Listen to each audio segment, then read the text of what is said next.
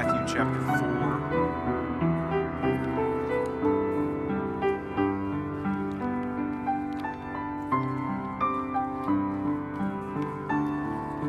So, in our series through the Gospel of Matthew, this is message number seven in the series, entitled Follow and Fish.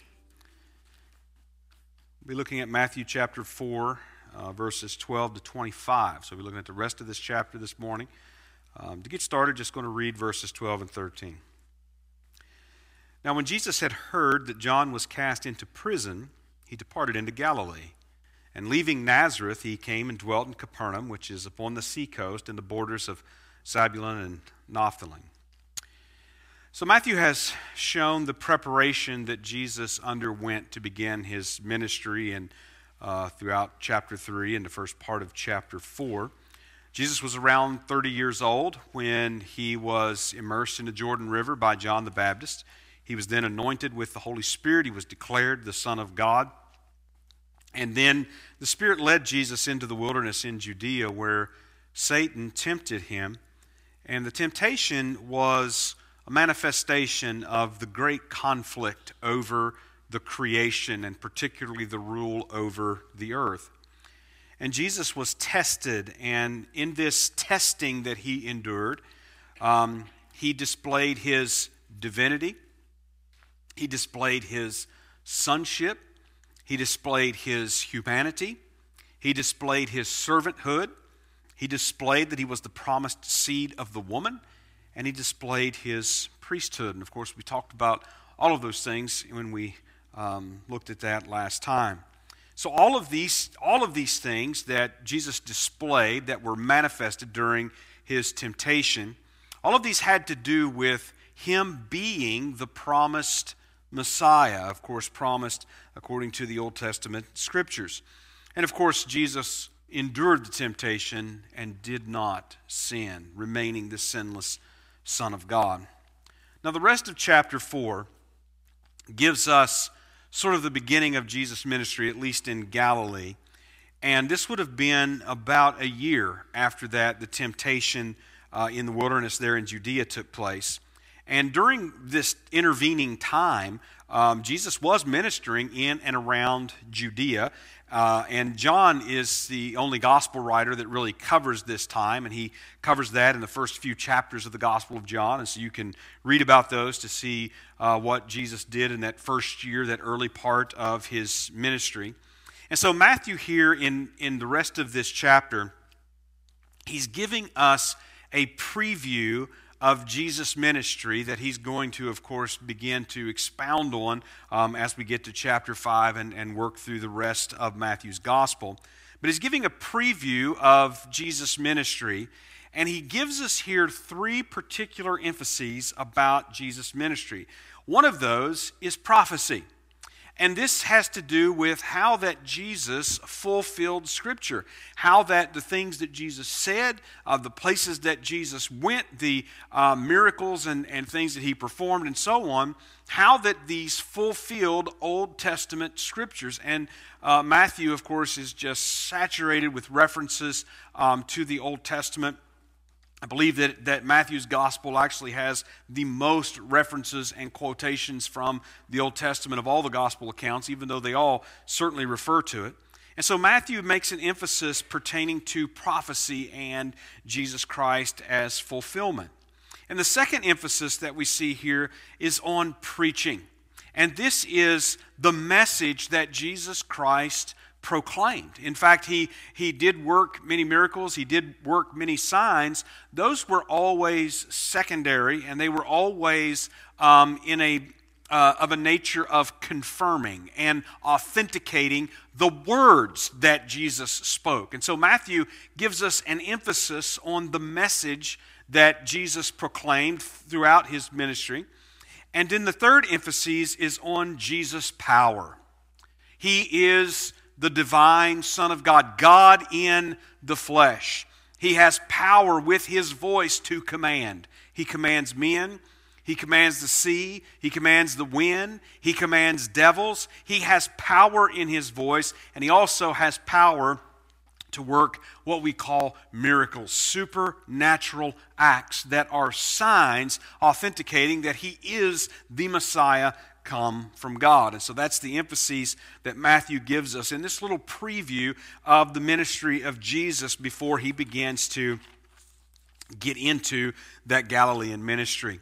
So as we look at this last section of, um, uh, of chapter 4 here in Matthew, it divides into three parts. So in verses 12 to 17, we see Scripture fulfilled. In verses 18 to 22, we see fishermen called.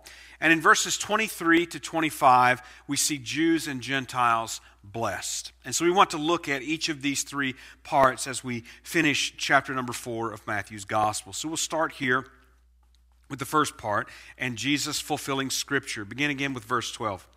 Now, when Jesus had heard that John was cast into prison, he departed into Galilee. So, when we work out the timeline, again, this was about a year after that Jesus was baptized and then was tempted in the wilderness.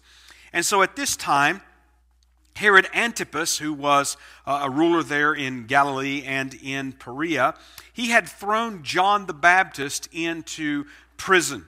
He was the son of Herod the Great, and he was what is called a tetrarch. And what that means is that he ruled over a part of a territory that had been divided.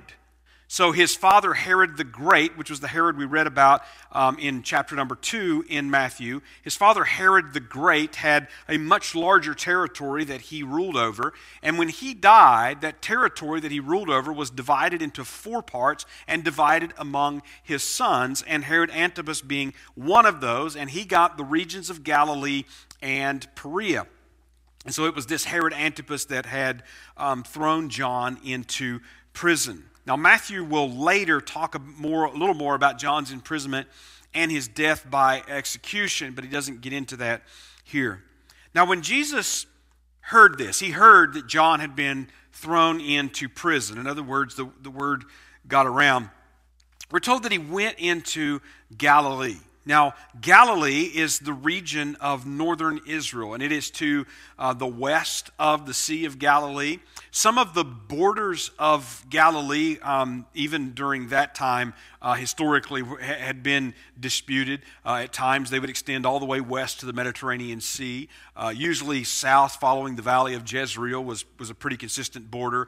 That eastern border, being the Jordan River and the, and the Sea of Galilee, was pretty well fixed. The northern uh, was a little more questionable, but nevertheless, it, it, was this, this region to the west of the Sea of Galilee, which of course features um, quite a bit in Matthew's gospel and in Jesus' life and ministry. And so Jesus had departed. Now, that he departed means that he had departed from Judea. This is where he was. Remember, he went into the region of, of Judea to be baptized by John, to be tempted um, in, in the wilderness. And it was in Judea uh, and, and around that area where Jesus was ministering, not on the scale that he would begin, that Matthew's referring to when he begins his ministry in Galilee, but he was ministering there for about a year. And after John was thrown into prison, he leaves from Judea and goes to Galilee.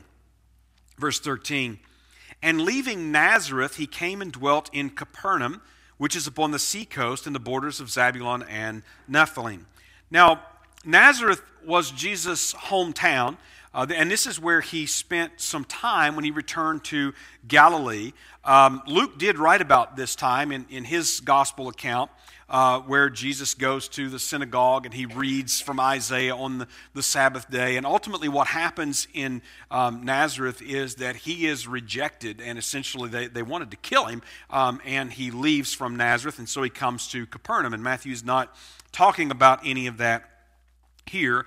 But by this point, what we know about Jesus and his public ministry is that he has already experienced some rejection and some opposition, both in uh, his ministry in, in Judea when he comes back to Nazareth, and certainly receiving some hostility there. Um, and he seems to be avoiding it for the most part. He's not, he's not engaging, pressing into um, that. He's, he seems to be avoiding that. And of course, because he is accomplishing all the purposes that the Father had in sending him to the earth. And we'll see instances of that as we go through his life. Now, Capernaum was the fishing village that was on the northwestern shore of the Sea of Galilee, that was along a very important trade route. Um, the Sea of Galilee, of course, isn't actually what we think of as a sea at all. It is a large freshwater lake um, that is about six to seven miles wide and about 13 to 14 miles long. It certainly was a, uh, a place of much industry in that day. Uh, and Matthew here identifies this area as the possession of the tribes of Zebulun and Naphtali, the sons of Judah. It was near to Dan, which was in the extreme northern part of the land of Israel. So this was, this was sort of the northernmost part of the possession of the land of Israel, the tribes of Zebulun and Naphtali. Verse 14 that it might be fulfilled, which was spoken by Isaiah the prophet, saying.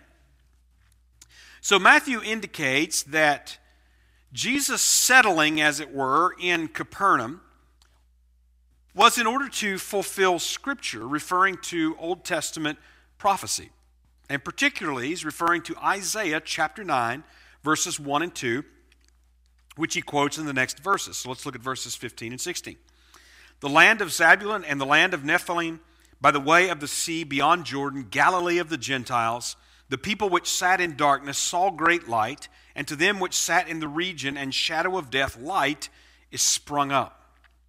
Now, when we go back to Isaiah and Isaiah's prophecy, we find that chapter 9 is a part of a, of a larger um, context in Isaiah. So if you look back in chapter 8, chapter 8 follows after that Isaiah the prophet was sent to Ahaz in chapter 7 to give him a particular warning, and that was that he was not to seek an alliance with Assyria, but he was to believe and to trust God's word, and Israel was to do likewise. Well, they were rebuked, or, well, this was the kingdom of, of Judah actually at that time. They, they were rebuked for their refusal to obey God's word and their trust in other nations, their trust in idols, and even their trusts in witchcraft or sorcery or, or um, uh, those with familiar spirits and communion with the dead and that, all, all of that sort of thing. They were resorting to all sorts of things in light of the danger that was represented to them instead of trusting God. Now, God had sent Isaiah with a prophecy to assure Ahaz, who was the king of Judah at the time, that th- this, this alliance that the northern kingdom of Israel and the kingdom of Syria have made to come against Judah, he said it's not going to succeed.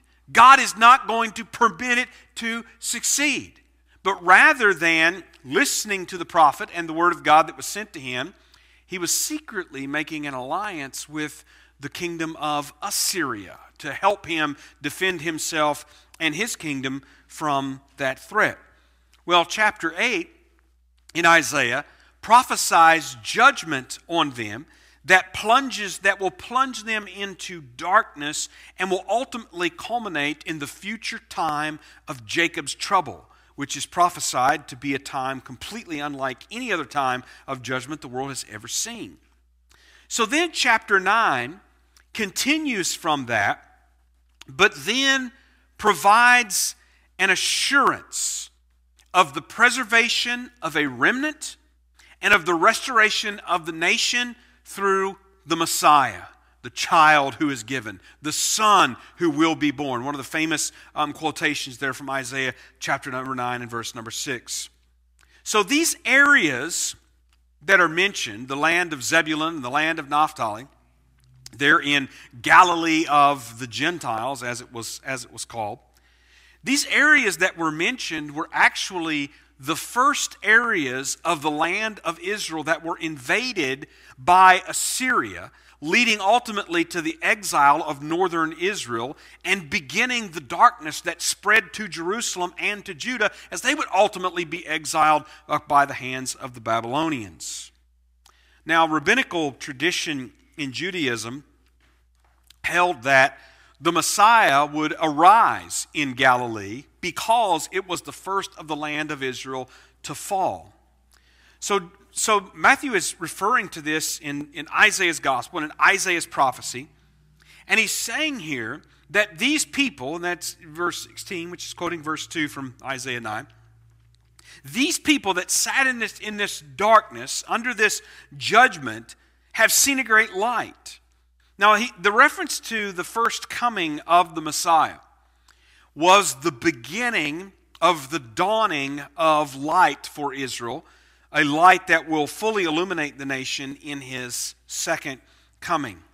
So, Jesus ministering in Galilee is actually the beginning of the fulfillment of this prophecy. And if you go on reading in, in Matthew chapter 9, you know about um, the government is given to him, it's on his shoulders, and he's the Prince of Peace and the mighty counselor and the mighty God, and all, all, those, all those things that are said about him there. So, his ministering here in Galilee, his going to Capernaum, his ministering in Galilee is the beginning. This was the first part of the land of Israel that fell, and this is the first part of the land of Israel that is, that is really going to be introduced to the Messiah and to see his ministry in full. Verse number 17. From that time, Jesus began to preach and to say, Repent, for the kingdom of heaven is at hand. So, Matthew here gives a sample of Jesus' preaching that echoes the preaching of John the Baptist that we saw uh, back in chapter number three. In fact, in verse number two, this is the same message that John preached. It was a call for repentance because the kingdom of heaven is at hand. So, this message of repentance was a call to Israel to return to God, to return to His word in preparation for his Messiah.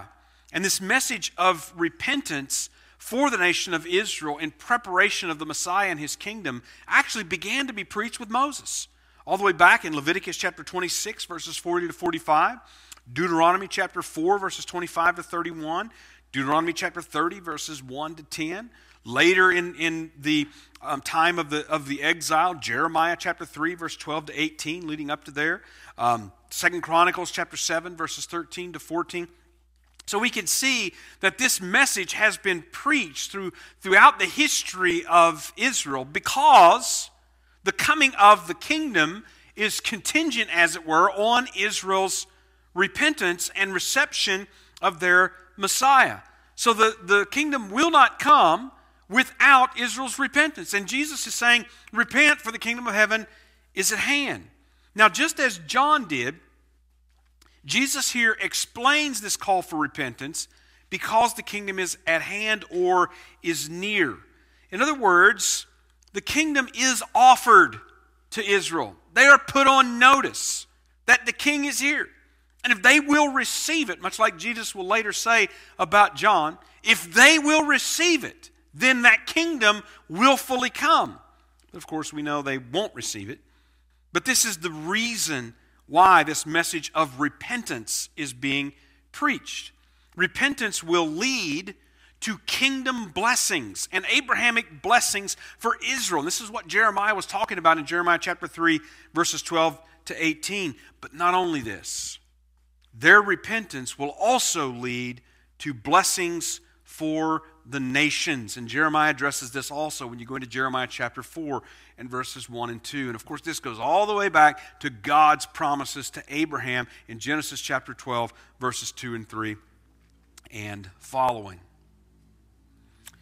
So, after this little intro, we get to the next section where Jesus calls these four fishermen to be his disciples, beginning with verse number 18.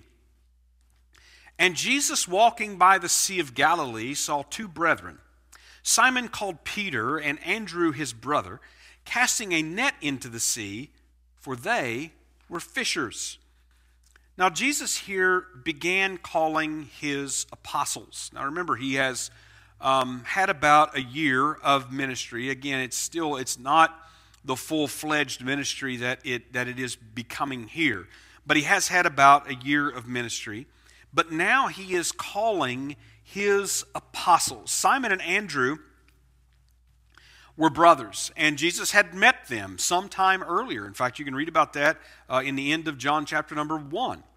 they lived in Capernaum. These, this is where Jesus was now staying, where he was centering his ministry. And we're told that they were fishermen. That means that that was their livelihood, that was their occupation. They were uh, what we might say today commercial fishermen. That's how they made their living. And Jesus had already been teaching in synagogues, he'd already worked some miracles by this point. But he was about to engage fully in his work as Messiah, and he's beginning to call his apostles. Notice in verse number 19 And he saith unto them, Follow me, and I will make you fishers of men. So Jesus called these two brothers to follow him. Now, this calling is for them to follow him full time. As we will see, their response was to immediately drop what they were doing and begin following after Jesus. That's what he's calling them to do. It is to follow him full time. In other words, he is calling them to join themselves to him, to be taught, to be trained by him. Jesus was um, going about as a rabbi. And of course, the customary way that rabbis um, gain disciples was by the individual seeking out the rabbi and taking on their yoke. And that was an expression that was used to refer to um, a, a disciple that had uh, sort of attached himself to a particular rabbi to be taught and trained by him. He would take on his yoke, um, is, is what was said. And again, it was customary that the individual would seek out the rabbi that he wanted to, to take on his yoke to be taught and trained by him. Um, historically, we don't find any record of rabbis of the time commanding anyone to follow them. That was very much out of step of the norm of what they were used to, but nevertheless, that's exactly what Jesus is doing here. He's commanding them, he's calling them to come follow after him, to take up his yoke and to join themselves to him. So, obviously, when this is added up, when you see this calling of the apostles, once again, it reveals the divinity of Jesus Christ. He has the power of command. And we see that um, throughout the, uh, the Old Testament in, in reference to God speaking and, and the power, and we'll see this in Jesus' ministry uh, on, a, on a much larger scale um, as we proceed forward. But Jesus also says to them, He commands them to follow Him, but He says, I will make you fishers of men. So Jesus declares He would make them to become fishers of men.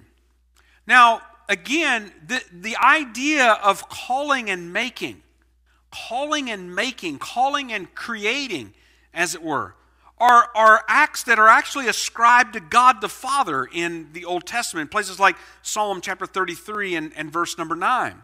And even the very phrase, I will make you, re- reminds us of God speaking to Abraham, God speaking to Isaac, God speaking to Jacob. God speaking to Israel as a nation, God speaking to David, and, and on and on and on. I will make you. He, he told Abraham, I will make you great. I will make your name great. I will bless you. I will make a nation of you, and, and on and on and on. So again, Jesus is echoing or, or demonstrating this divinity, even in, in, in this phrase that he is using, that I will make you to become fishers of men. Now, making them fishers of men obviously plays off of their occupation. Uh, instead of fishing for fish, Jesus says you're going to fish for men. But also, what Jesus is calling them to is a work that is prophesied in the Old Testament and is a fulfillment of Scripture. In fact, here's a, a section in Jeremiah chapter 16, verses 14 to 21. Therefore, behold, the days come, saith the Lord, that it shall no more be said, The Lord liveth that brought up the children of Israel out of the land of Egypt. But the Lord liveth that brought up the children of Israel from the land of the north, and from all the lands whither he had driven them, and I will bring them again into their own land that I gave unto their fathers. Now, already you can tell that Jeremiah is talking about the future restoration of Israel when God will gather Israel from among all of the nations. That's, that's what's being discussed And notice what he says Behold, I will send for many fishers, saith the Lord, and they shall fish them. And afterward will I send for many hunters, and they shall hunt them from every mountain and from every hill and out of the holes of the rocks. For my eyes are upon all their ways. They are not hid from my face, neither is their iniquity hid from my eyes. And first I will recompense their iniquity and their sin double, because they have defiled my land and have filled mine inheritance with the carcasses of the detestable and abominable things. O Lord, my strength and my fortress and my refuge in the day of affliction. The Gentiles shall come unto thee from the ends of the earth and shall say, Surely our fathers have inherited lies and vanity and things wherein there is no profit. Shall a man make gods unto himself, and they are no gods? Therefore, behold, I, I will this once cause them to know, I will cause them to know mine hand and my might, and they shall know that my name is the Lord. A lot of things going on in, in that prophecy, a lot of things in the future um, that are going on in that particular prophecy. But notice that a part of God's gathering of Israel is that He's going to send fishers to fish for them. Why? Because they are dispersed in a sea of humanity. They are dispersed among the nations. And he's going to send fishers to fish for them, that's going to catch them, that's going to draw them. They're going to be gathered out from that sea, and they're going to be returned to their land. So when Jesus is calling these apostles and says he's going to make them to become fishers of men, they're being called and they're being prepared for a special office of gathering Israel. And this is an office that they actually employed through their preaching, as in the book of Acts, and also in their completion of the written revelation that we know of as the New Testament. Now, I know that they, they did that work, and the restoration or the full gathering is certainly yet to come. But this is what Jesus is calling them to. Verse number 20. And they straightway left their nets and followed him. So from that point, they immediately left to follow Jesus. They left their fishing nets and boats and, and things as they were, and they followed after Jesus, meaning they constantly followed Jesus. They joined themselves to him as his disciples. Verse 21. And going on from thence, he saw other two brethren, James the son of Zebedee and John his brother in a ship with Zebedee their father, mending their nets, and he called them. James and John were another set of brothers that Jesus called to become his full time disciples. They are here named as the sons of a man named Zebedee. Uh, they were also fishermen, this was also their occupation. Um, it is possible that their mother was actually Mary's sister, Mary, the mother of Jesus. And uh, you can look at Matthew chapter 27, verses 55 and 56, John chapter 19, and verse number 25. And if that is so, that would have made these two actually to be cousins to Jesus, but that's not entirely certain, but it certainly is possible. And they were in a boat and repairing and preparing their fishing nets, we're told. Now, Matthew abbreviates here that Jesus called them, but the implication is that he called them the same way that he called Peter and Andrew. And verse 22 shows us, and they immediately left the ship and their father and followed him. They immediately left their work and their father to follow after Jesus. And of course, the importance that we see in this is the fact that Jesus commanded men with his voice and they obeyed, leading us to ask, what kind of man is this? I mean, what kind of man would it, would it take to come along and to, and to call you to leave your livelihood? to call you to leave your family and, and to follow after him. But that is exactly what Jesus did. And then we see the last part, beginning here with verse 23, where Jews and Gentiles are blessed in, in, a, in, a, in another little preview that we get. Verse 23 And Jesus went about all Galilee, teaching in their synagogues and preaching the gospel of the kingdom and healing all manner of sickness and all manner of diseases among the people. So, with all of the Old Testament references and all of the references to this prophesied kingdom, Matthew actually, here at the end of this chapter, gives us a small kingdom preview with Jesus. Before he fully engages in ministry, that will ultimately lead to his rejection to Jerusalem and his death. So here's Jesus with his disciples following after him. Jesus walking around the region of Galilee, engaged in these three main aspects of ministry, we're told here teaching, preaching, and healing. Now, the word for teaching, it's a word that does mean to instruct in an orderly way. It's a word that can, that can also um, capture the idea of imperatives. So you are instructing someone about what they must do, what, what they are um, being charged to do. Um, this sort of teaching can be uh, more of a formal or an informal setting. And Matthew notes that he was teaching in the synagogues of Galilee, so that'd be a little more formal setting. However, we also know from the Gospels that synagogues were not the only places that Jesus taught. What was he teaching? Well, what we learned from going through the Gospels and seeing what Jesus taught was explanation of the Old Testament scriptures for, for a large part of what he was teaching. And then we have the word for preaching. And this is the word that we saw used with John. It was used earlier of Jesus when he was proclaiming the same message as John. It's, it's the word for heralding, it's the word for proclaiming as a herald. A herald did not stand up and go through an orderly, logical discourse to reason with people, to provide them information, or to bring them to a conclusion. No, that was teaching. That's what was said there previously. This is heralding. The herald went out into a public place, lifted up his voice, and announced to people whatever the news was that he was announcing.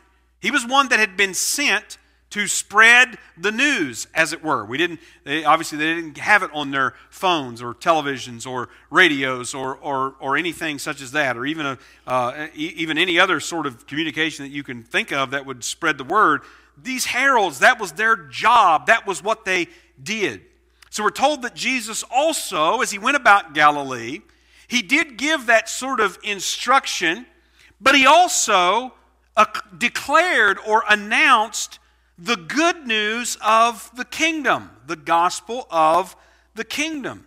The good news of the kingdom is, just as we've already seen, it's the message that the kingdom was at hand because the king had come. And of course, if they would repent and receive him, they would have received that kingdom then. But we know that that did not happen. And the third aspect of ministry that Matthew refers to is that Jesus was healing, he was curing all different kinds of illnesses and disabilities. Now, Matthew is later going, this is again just a little preview. Matthew is later going to give more particular instances of healings, but here he is summarizing. And he's summarizing to indicate all or even every kind of, of, of disability, of disease, of sickness, of condition, of problem, every kind that Jesus encountered was cured. There wasn't a single case that he could not cure. Such miracles were signs that confirmed he is the Messiah promised through the prophets sent from God. But it also previewed the kingdom blessings to come in the future. Because one of the prophecies, or one of the uh, one of the blessings of the coming of the Messiah, is healing from all the diseases and the weaknesses and all the afflictions that afflict us in this mortal body. Verse 24. And his fame went throughout all Syria, and they brought unto him all sick people that were taken with divers diseases and torments, and those which were possessed with devils, and those which were lunatic, and those that had the palsy, and he healed them.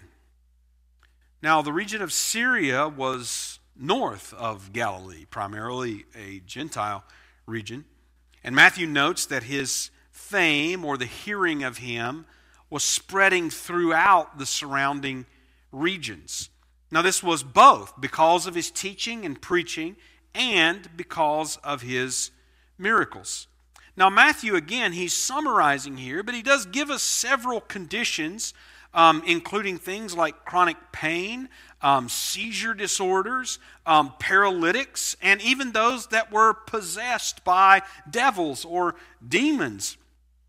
And his point is, again, that Jesus healed or cured them all. There was no condition that he encountered that he could not heal. Verse 25. And there followed him great multitudes of people from Galilee and from Decapolis and from Jerusalem and from Judea and from beyond Jordan. Well, Syria and Decapolis, especially, and even Galilee in, in many places, were more Gentile populated than um, areas like Jerusalem and Judea, for instance.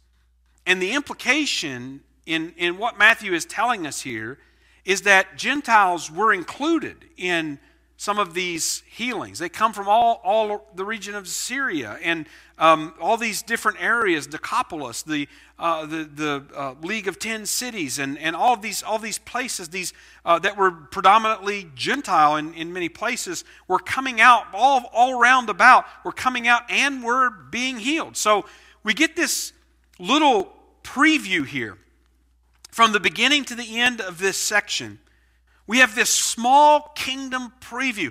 What, what, will, what is it like? What is it like for the king and the kingdom to be here?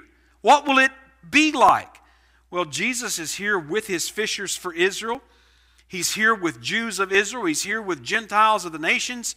And they're all experiencing kingdom blessings, again, in a preview.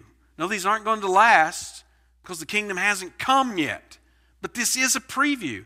And it, and it reminds us of places like Zechariah chapter uh, 2, verses 10 to 12, and chapter 8, verses 18 to 23, and Isaiah chapter 2, verses 1 to 4, and many other places that, that, that give us these kind of conditions and blessings when the kingdom does come.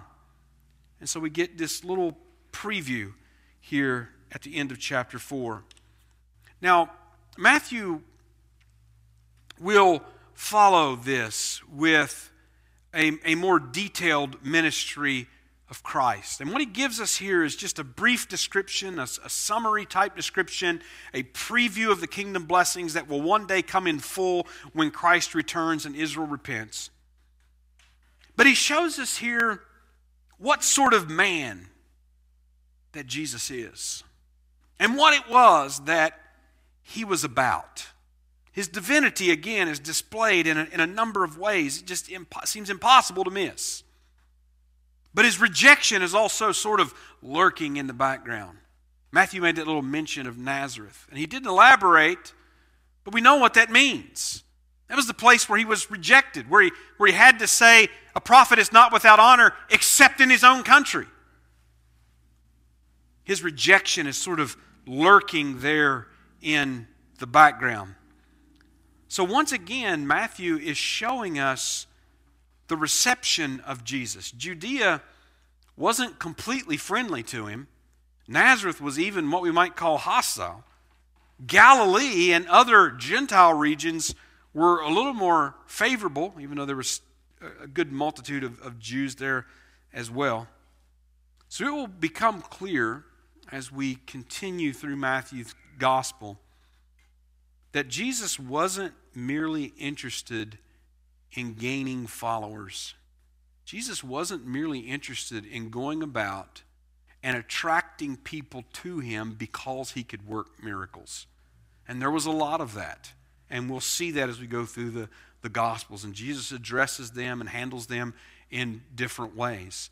But he wasn't interested in that. He wasn't interested in trying to make a name for himself in that way. His mission was to seek and to save that which was lost. And that is what he is about.